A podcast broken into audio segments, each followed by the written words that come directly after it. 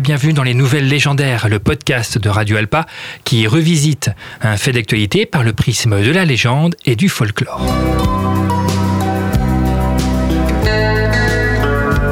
Aujourd'hui, la légende de Galerie. Galerie était un souverain cruel, légendaire du Poitou, violent, impie, ne vénérant aucun dieu, ne se soumettant à aucun homme.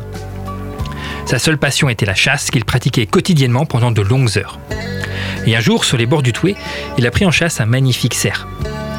Et qui allait sortir vainqueur de cette lutte sans merci? Le roi de la forêt et de la nature ou le roi du fer et de l'épée?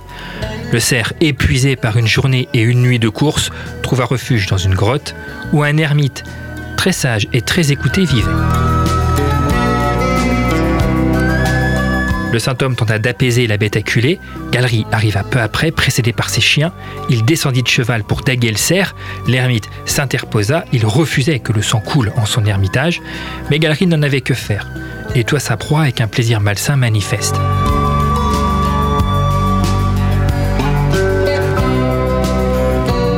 L'ermite condamna fermement l'acte de Galerie et voulut le faire expier. Galerie fut contraint par le saint homme, dont l'aura était indiscutable, de rentrer dans une église et prier Dieu pour se faire pardonner ses mauvaises actions.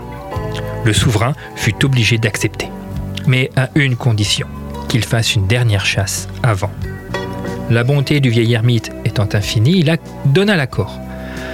Avec le vil Galerie, celui-ci monta sur son cheval, siffla ses chiens et partit dans les bois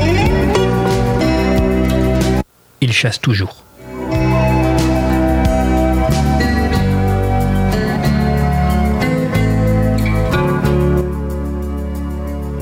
Cette légende de la chasse fantastique est présente dans de nombreuses régions, avec pas mal de variantes. Dans certaines, la chasse est dans le ciel, où il peut avoir des compagnons de chasse, ou même un canoë volant dans la version acadienne. Ici, il entraîne avec lui les enfants morts non baptisés, et là, il pourchasse et emporte avec lui les imprudents qui n'ont pas fui en l'entendant les soirs de nuit sans lune.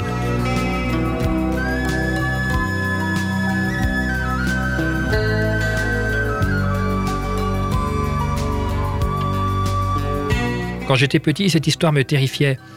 Maintenant, Galerie et ses chiens éveillent en moi une sorte de fascination, car il a fait quelque chose qui semble insensé dans notre monde moderne, il a fui.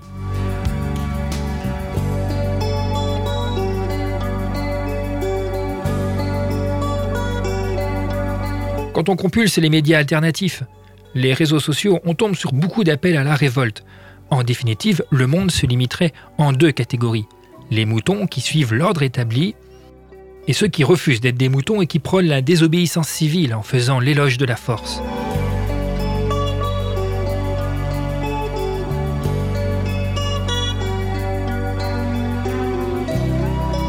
Il existe une troisième possibilité, celle utilisé par Galerie dans la légende. Il a refusé l'ordre supérieur et a fui. Et il n'y a pas de honte à fuir. D'ailleurs, la désobéissance civile, que l'on entend beaucoup, beaucoup ces derniers temps, a été théorisée par Henri Foreau, qui prône comme désobéissance de partir s'installer en ermite dans les bois.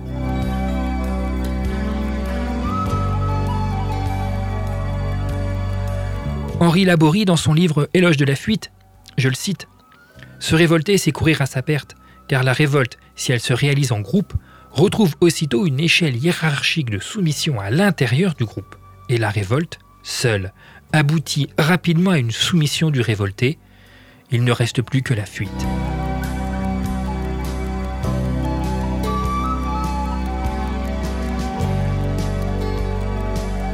Fuite.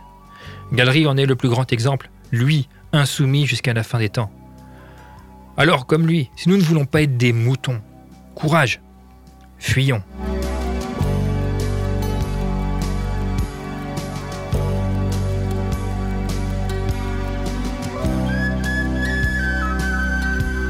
C'était les Nouvelles Légendaires, podcast de Radio Alpa. À très bientôt pour une nouvelle légende.